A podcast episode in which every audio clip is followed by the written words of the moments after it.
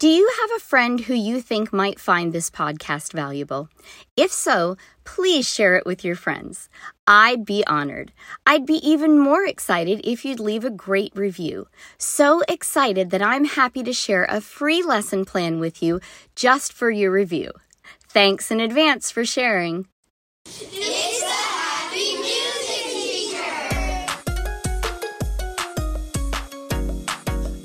Elementary music teacher who's frustrated and overwhelmed?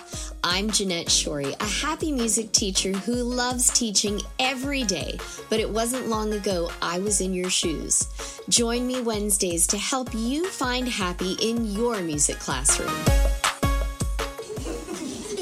So I was sitting in the middle of my classroom, my ginormous, beautiful classroom, surrounded by second graders who were talking and talking and talking and talking and laughing and shouting and doing everything they could to misbehave.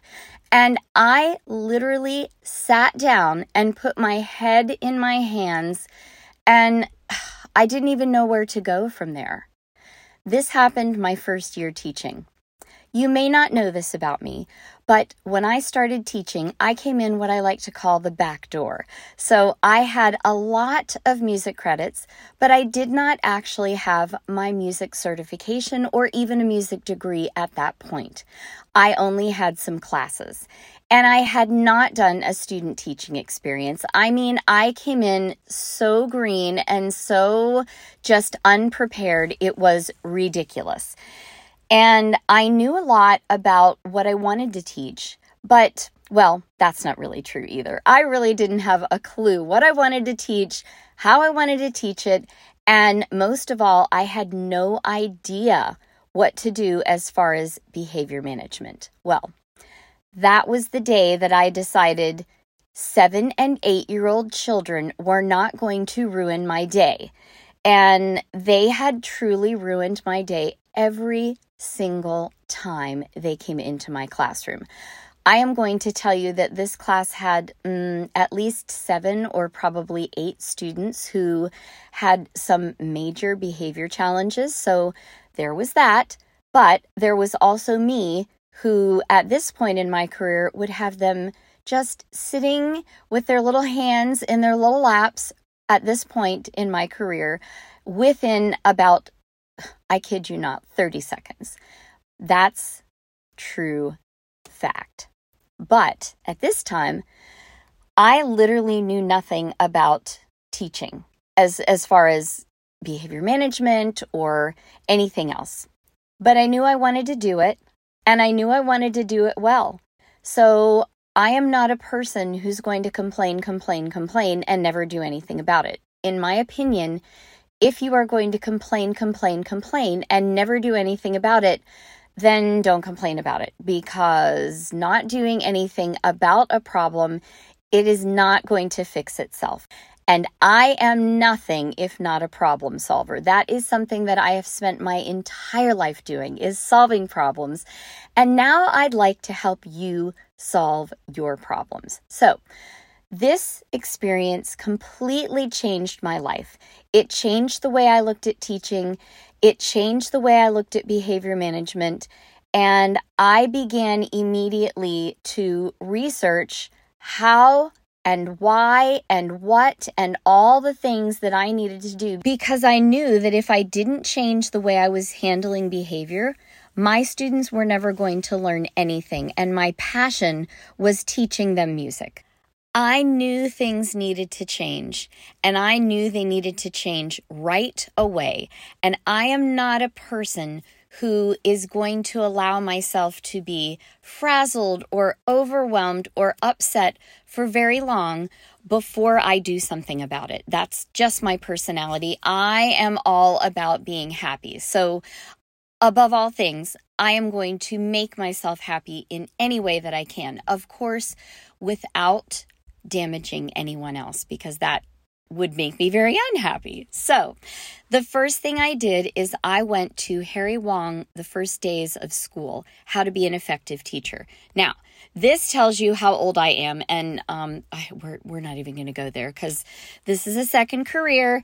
Do the math. I was in another career for eight years, and then three years as a stay-at-home mom, and then I started teaching, and I've been teaching for 24 years. So, yes, I'm definitely on the over 50 side. At any rate, the first thing I did was read that book, and it legit changed my life because he talks about how to structure how to handle things how to um, just just anything you can possibly imagine having to do with behavior management and I would say to you that most of what he talks about is still applicable today. Applicable. um, anyway, it's still applicable today. So, the second thing I did is I did a lot of teacher observation. I looked at those teachers who I really respected and admired. I looked at the way that they talk to their students. I looked at the way that they interact with their students, and I just modeled my teaching after them. So, one of the things that I learned right away was that positive reinforcement is a big deal for all students. I used to think it was just for littles, and now I've been watching the teachers where I teach currently, which is all fourth and fifth graders, and I watch the way they positively reinforce their students and the way that they talk to them. And believe it or not, they talk to their students exactly the same way as the kindergarten and first grade teachers did at the first school I taught at. Now, that is not to say that you're going to talk in, you know, your wee little voices and um and, you know, teach exactly the same way, but the basic methods are the same. So I watched those teachers, I listened to those teachers, and I modeled my teaching after them, especially my behavior management. The final thing that I did, well, not really the final thing, but let's say that the third big thing that I did was I used trial and error. So, what I mean by that is, for example, one of the things that happened to me all the time when I was first teaching is you know how you'll give those directions and you'll be like, boys and girls, I want you to stand up and I want you to this and I want you to that. Well, what would happen is, as soon as I said, I want you to stand up, everybody was standing up. I mean, you know how that goes. So, I was saying things backwards. So, I had to learn through trial and error that the way I gave my directions really, really mattered. The way that I phrased things and the way that I said things and the order that I said them in really mattered. So, what I started doing is I would say, boys and girls, in a moment, I'd like you to stand up, do this, do this, do this. Now, I only give three directions at a time at the most. And if it's my wee little ones, I will do it like this. Boys and girls, I'd like you to stand up. And they stand up. Then I'll say, Boys and girls, I'd like you to put on your dance bubbles. And they put on their dance bubbles. Boys and girls, now I'd like you to find your own personal space around the room. So that is the way I do that. So, those are the three things that the big things that really changed my life Harry Wong, observing other teachers, and using trial and error. And there were times, and there still are times, I did a Facebook Live about this just today at the time of this recording, where I will stop a lesson and say, mm, this is not working. And I will tell my boys and girls this isn't working. And then I'll say to them, boys and girls, what is it you don't like about this lesson? Or what is it you're not understanding about this lesson? And then we will go and do it in a completely different way. Or sometimes we'll scrap it and we'll do something else. I have been known to do that as well because, again, I am wanting to keep things happy in my classroom. I want my students to be happy. I want to be happy myself. I want it to be a positive experience for everyone. And if it's a positive experience for you, but not your students, which probably that's not happening, but if it is, then that's not really a positive experience.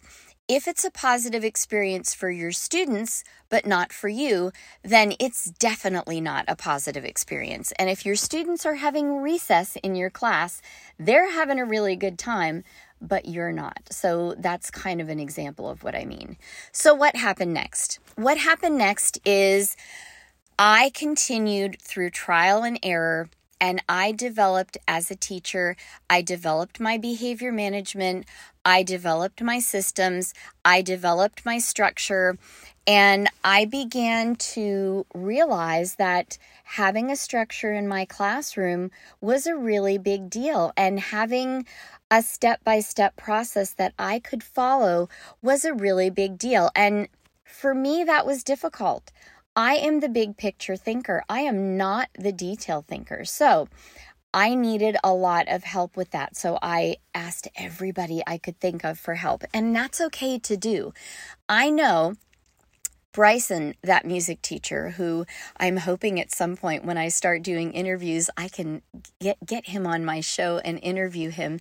But he calls it Music Teacher Island. And I so resonated with that phrase that I was like, I'm going to call it Music Teacher Island too. So we are on Music Teacher Island, and it's so important to reach out and ask for help because you know what?